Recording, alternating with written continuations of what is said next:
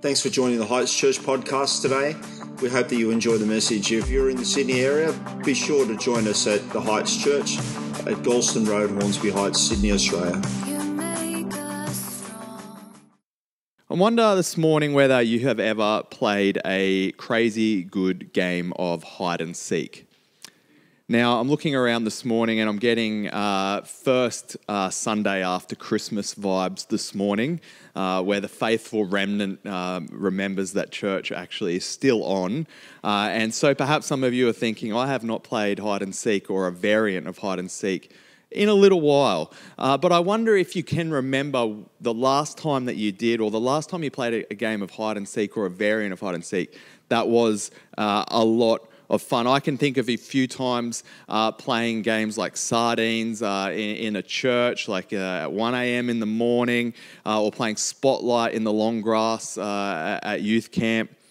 Uh, as a parent, I've come to realize that it is a parenting hack when you have a four year old to play hide and seek when you need a rest. There is Nothing like lying under a bed for 10 minutes, mindlessly scrolling on your phone while your four year old is frantically uh, looking for you all over the house.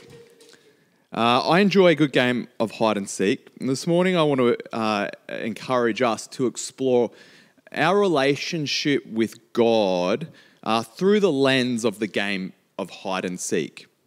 Uh, now, the Bible tells us, the psalmist uh, tells us that uh, God is everywhere. We go to the highest mountain, God's there. We go to the deepest valley, God is there. So, in some ways, playing hide and seek with God is sort of a very boring game because we can't really go anywhere without Him being able to find us.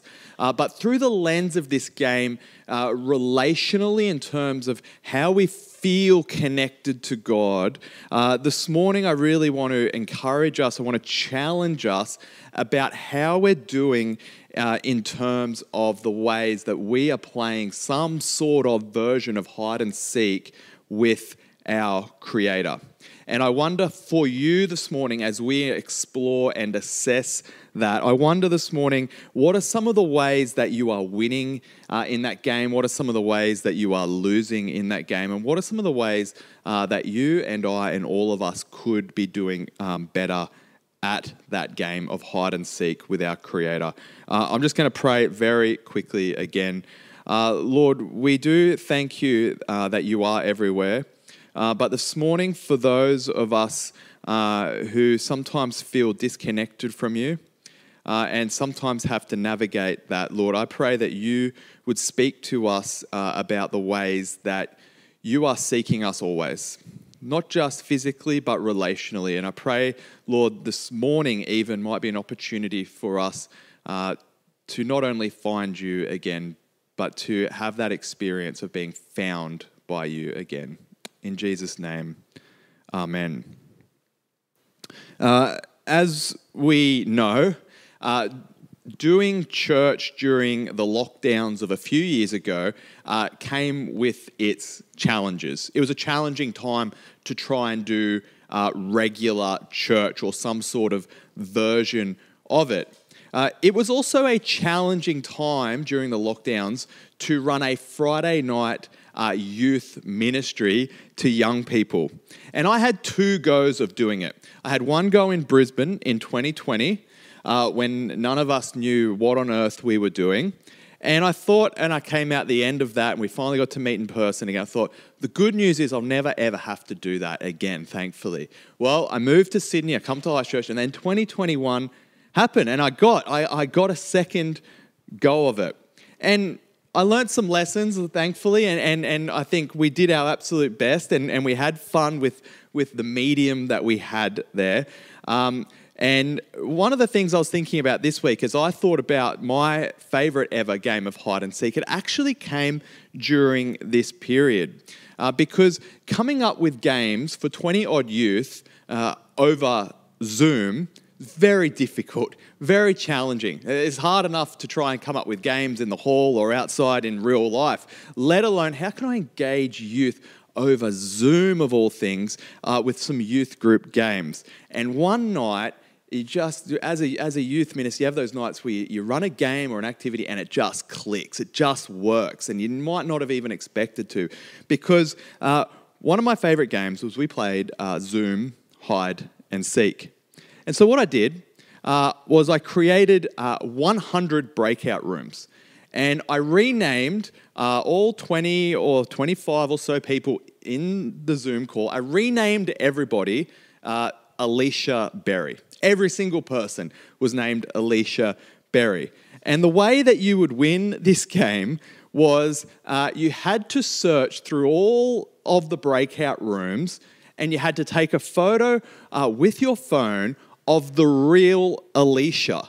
If you got a photo of your phone, of your phone of the real Alicia, uh, who was uh, herself moving around into different rooms, uh, if you got that you came back to me in the main room with that photo, you won. And we played it, and it was pure chaos because everybody's name is Alicia. Everybody's moving around these hundred rooms all the times, and, and people were just desperately trying to get that picture. And when they finally did, I think Jordan Harrington might have been the one. Uh, when finally did, uh, they were they, they played that. They said those words that uh, tells you, okay, this game somehow really worked. Can we please play that again? And we did. And it was a lot of fun, and it was pure chaos, and everyone had a lot of fun uh, being Alicia for uh, 20 minutes or 30 minutes or so. And Alicia did a great job as well. Well, that was my favorite ever game of hide and seek. And my takeaway from that this morning, and I'm going to encourage us around this idea, is the desperation and the urgency that I saw in that game to find what they were looking for. Because when we play hide and seek with God, there are a few obstacles uh, that get in our way in, in when we try and play this game successfully. There are some obstacles that get in the way of us being found by God, and there are some obstacles to us also finding God. There are many obstacles unique to our own journeys and situations. I'm going to speak this morning briefly about three of those obstacles. The first obstacle to us being found by God, and it speaks uh, from our Genesis chapter 3 reading, is the obstacle, uh, and I think it'll come up on the screen behind me, of shame and guilt. And there's a picture coming up this morning, uh, I think, of Adam and Eve when they uh, were aware of the fact that they were now sinful, their first instinct in that was to do two things cover and hide.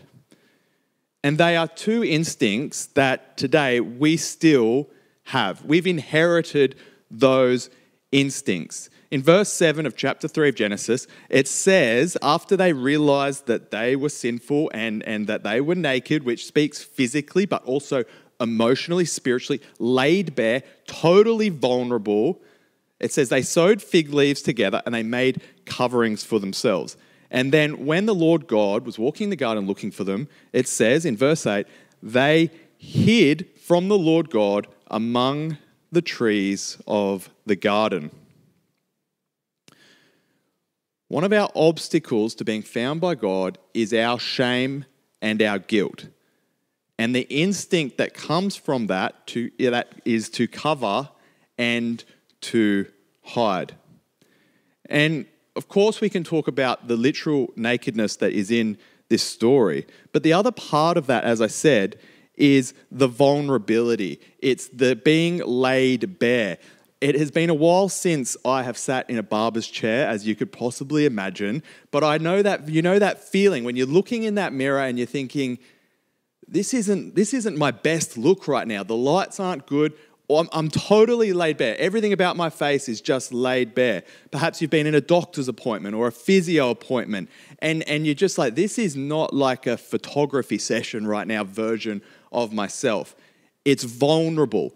And, and we all know that feeling as well emotionally when we've stuffed up, we've made a mistake, somebody has seen us in a weak moment, somebody has seen us do the wrong thing, and it's a vulnerable moment.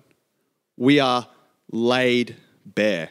And when we sin, that vulnerability enters into our relationship with God. And we read this story in Genesis, Genesis 3 and we think, oh, that's strange. Like, why would they do that? But if we were to think about our own lives, we do the same thing as well. We hide behind trees in our relationship with God. When God's looking for us, we retreat and we hide. And often it's because we're in a season where we think to ourselves, I'm not really doing very well in my relationship with God at the moment. As I said, I just came back from state youth camp, and one of the things uh, that happens on these sort of things, mountaintop experience, is, is uh, you come away feeling super pumped up to be the best follower of Jesus that has ever lived. And one of the things that you try and manage with your young people is okay, yes, go and read your Bible every day if you can. Sure, go and pray to God all the time. Okay, yes, great. I'm not going to discourage you from attempting to do any of these good practices. Uh, but what happens? What happens when all of these good intentions uh, meets the reality of our weakness? What happens then? Because what happens for our young people, and if we're honest, what happens for all of us, is we too often allow the way that we are performing before God to dictate how often we are then coming to Him in things like prayer and Bible reading, in terms of feeling connected to Him. Uh, how often have we sort of thought to ourselves, yes, I know I want to pray to God, I just want to like sort myself out a little bit first. Even though we know that God says, no, just come now. Just come as you are. That instinct still exists behind us that we come to God only when we're covered, only when we're good enough, only when we've got some fig trees around us and we're, we're feeling like, okay, now I can come to God. Well, I want to encourage you this morning that shame and guilt often are inevitable consequences of being sinful people in a broken world. And so we've just gone through Romans. This isn't an opportunity to say, just sin whenever you want and come back before God. We know what Paul says about that, by no means. But when we perhaps inevitably fall short, my encouragement to you this morning is to step out from behind the tree. Step out from behind the tree and say, God, here I am again. And even in an ideal world, this is something that we would also do together. Uh, I'm going to read very quickly, and this is a little different this morning, so work with me here. I'm going to read a little excerpt from my favorite uh, book, my favorite fictional book, uh, which is The Silver Chair in the Narnia series by C.S. Lewis. Uh, I was going to show a clip on the screen from the BBC TV series uh, that they made in the 1990s, but it is genuinely so bad that I couldn't uh, do that to you this morning. So I'm going to read just a little excerpt. If you just work with me here. Uh, and this, just to give you some context, it's two kids, uh, Jill and Eustace. They've come to Narnia. This is after like the main four um, Pevensie children have come. This is like the next generation, and this is Jill's first time in Narnia. She's heard a little bit about it, uh, and her partner, her friend uh, Eustace, is not with her, and she's in a strange land. She's in Narnia, and all of a sudden she she's very uh, scared wondering what's going on, but she's also very thirsty. She's been there for a while. And it says uh, here, it says uh, about Jill, but her thirst was very bad now. And she plucked up her courage to go and look for that running water. She went on tiptoes, stealing cautiously from tree to tree, and stopping to peer around her at every step. And I'll skip ahead here. Eventually, she stood as still as if she had been turned into stone, with her mouth wide open. And she had a very good reason. Just on this side of the stream lay the lion. It lay with its head raised and its two forepaws out in front of it like the lions in Trafalgar Square. She knew at once that it had seen her, for its eyes looked straight into hers for a moment and then turned away. I'll skip ahead a bit. It says, The thirst became so bad that she almost felt she would not mind being eaten by the lion if only she could be sure of getting a mouthful of water first. And the lion said, If you're thirsty, you may drink. I'm going to skip ahead again one last time. Are you not thirsty? said the lion. I'm dying of thirst, said Jill. Then drink, said the lion. May I? Uh, could I? Would you mind going away while I do? said Jill. Will you promise not to do anything to me if I do come? said Jill. I make no promise, said the lion. Jill was so thirsty now that without noticing, she had come a step nearer. Do you eat girls? she said. I have swallowed up girls and boys, man, women and men, kings and emperors, cities and realms, said the lion. I dare not come and drink, said Jill. Then you will die of thirst.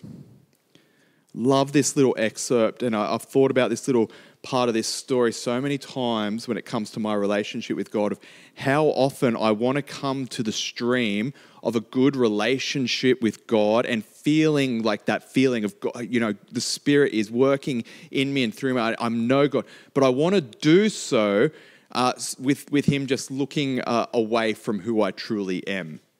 I want to I want to quench my thirst, but I want to do so with the assurance uh, that that the lion is safe. And it's a big moral of the story of Narnia that uh, Aslan is a lot of things, but he's not necessarily safe.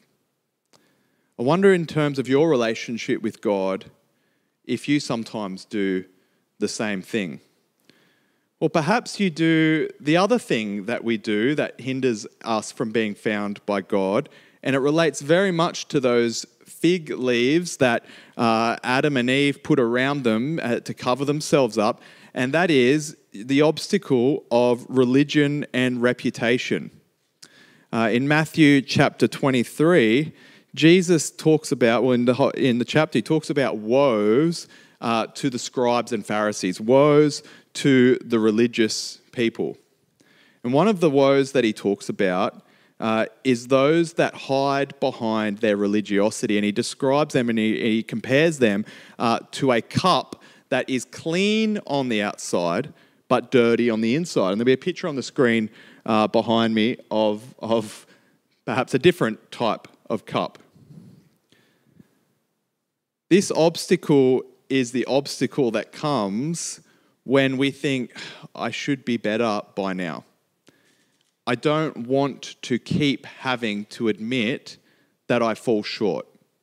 So, what I'm going to do is I'm going to lean into religion, or I'm just going to lean into reputation, or perhaps sometimes it's I'm just going to lean into perfectionism in order to not have to deal with what's going on on the inside. And sometimes we don't want to deal with what's going on on the inside, uh, purely because we feel like this should be sorted by now. And this is something I see with our young people a lot. They think, okay, if I just go on enough camps, finally I will be one of those like perfect Christians.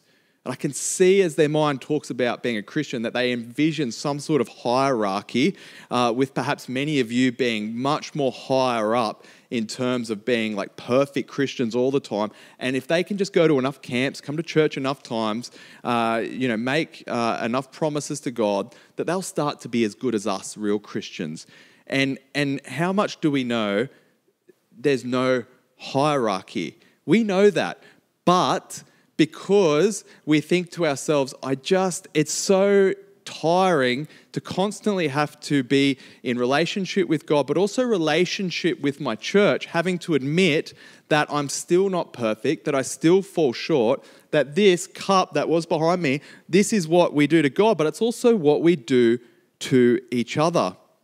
How much more authentic would our relationship with God uh, would be is if we would be more, we'd be brave enough to, to allow each other to see inside the cup from time to time. When we don't, it is a major obstacle to being found by God. And finally, this morning, a major obstacle to us finding God is the obstacle of indifference uh, and apathy and distraction. There'll be a picture behind me now of a that's uh, that's Jill and the lion, and then the next picture uh, that will come up behind me here, which is uh, this is us. This is us, uh, followers of Jesus. If we imagine the the throne and the crown to be everything that that that God has placed upon us as a gift, the the the, the high throne in heaven that we have access to. The major obstacle to us being found by God is our indifference and our apathy and our distraction. And so I wonder this morning if we were to ask ourselves the question what is it that I actually really want? When it comes to my relationship with God, especially, what is it that I really want? Because what we really want often shapes us much more than what we know. And we can focus so much on making sure that we know enough, but if that doesn't seep into what we want, it often will make no difference to our day to day relationship with God. Uh, in Jeremiah, and sadly not about my son, about the prophet Jeremiah, uh, there is a scripture in uh, chapter 29. there's a few scriptures there that are quoted uh, a lot uh, and, and for whatever reason applied directly to us, which in some ways can be. Uh, but the context here for Jeremiah was that uh, his people, God's people, were living under oppression. Uh, first by the Egyptians, by the Babylonians, and a false prophet came along and said, You know, if you just believe, God is going to deliver you shortly. It's going to happen for you in a matter of months. And Jeremiah, who was a true prophet of God, knew that this wasn't God's timeline. Quick solution wasn't coming. That God's people were going to have to live in some difficulty for a, a little bit longer than what the false prophets were promising. But the fact that they had to live in a little bit of difficulty, it says, when 70 years are completed for Babylon, that wasn't the end of what God had to say. He says, I will come to you and fulfill my promise to bring you back to this place. he says, For I know the plans I have for you, declares the Lord plans to prosper you and not to harm you, plans to give you a hope and a future. And so he says, Your life is going to be challenging for a little bit. 70 years is a, is, is a fair bit, but it's not over for you. I have plans for you still. Because when that happens, it says in verse 12 of Jeremiah 29 Then you will call on me and you will come and pray to me, and I will listen to you. This is the key verse here. You will seek me and find me when you seek me with all of your heart. You will seek me and find me when you seek me with all of your heart. In the Sermon of the Mount, Jesus says, Blessed are the pure in spirit, for they will see God. And purity there is to be without mixture or contamination. That our heart, the very seat of our affection, the very seat of what we want, those whose affections and wants are unmixed in terms of their passion for God, they are the ones that get to see God. To put it another way, Blessed are those who want God because they will get God. What we want and how badly we want it matters. And it's a challenging question. It's a challenging question for myself that lives in the same world that you do, the world of how has another week gone by, the world of I have no time, the world of uh, how is this day already over, I haven't had time to connect with God. It's a challenging question because we also have those good intentions, but we also know what it's like to go days, weeks, months, longer sometimes without feeling connected to God. And so to ask questions like, well, is God the total focus of our life? Is God just a part of our life? Do we actually want God or do we want God with a whole bunch of stuff at equal level? That's a challenging question. I, I admit to you that's a challenging question for me this morning. It's also challenging for me when my iPhone sends me my screen report every week and I think I had no time to pray to God. I don't want to see that screen report. And I wonder what your screen report says, whether it's the literal one or the other one of just life, of where we use those minutes and wonder what we're waiting for to use just some of those minutes just to connect with God. Long, deep prayer time, great, awesome, do that if you can do that. But I wonder if even a challenge this morning is just inviting God into those minutes and saying, God, you know what? Amongst all of this stress, anxiety, worry, I've got a minute here and I want it to be your minute. Jeremiah, God says to his people, You'll seek me and find me when you seek me with all of your heart, uncontaminated by desires pulling in other directions. And sometimes we wonder where God is when we really should be evaluating the mixtures and desires in our, in our hearts. Those who want God will see God. In the game of hide and seek with God, there are obstacles. And the awesome thing is, is that as we seek after God, and perhaps this morning, today, this coming week is a chance for us to go again with that because that's what it's about. Going again and again to God with open hands, saying, God, I'm here again with nothing, again and again and again and again and again. I wonder if we could also be encouraged by the story of the prodigal son. And that son, it says in Luke chapter 15, he decided that he wanted to go find his father. And it says, when he came to his senses, he said, How many of my father's hired servants have food to spare? And here I am starving to death. I will set out and go back to my father and say to him, Father, I have sinned against heaven and against you. I'm no longer worthy to be called your son. Make me like one of your hired servants. There's a picture going to come up behind me. It's my, it's my favorite artwork, uh, and it's about the prodigal son. And it says about the prodigal son in verse 20 of Luke chapter 15 So he got up and went to his father. But while he was still a long way off, his father saw him and was filled with compassion for him. He ran to his son, threw his arms around him, and kissed him. Ultimately, the biggest lesson of thinking about our relationship with God in terms of a game of hide and seek is that God calls upon us to be desperate for Him. But as soon as we turn to come home to God, whether it's a minute, whether it has been a while, or whether we do it every day, when we turn and come home to our Father in heaven, our Father sees us and He runs to us every single time. He ran to his son and he threw his arms around him and he kissed him. Let's win that game, I think, together. Let's pray. Lord, this morning uh, we would want to be brave enough to step out from behind that tree. We want to again admit to you, Lord, that we fall short, that we are a sinful people. But God, we are sorry for that, and we do pray that you help us to stop falling short.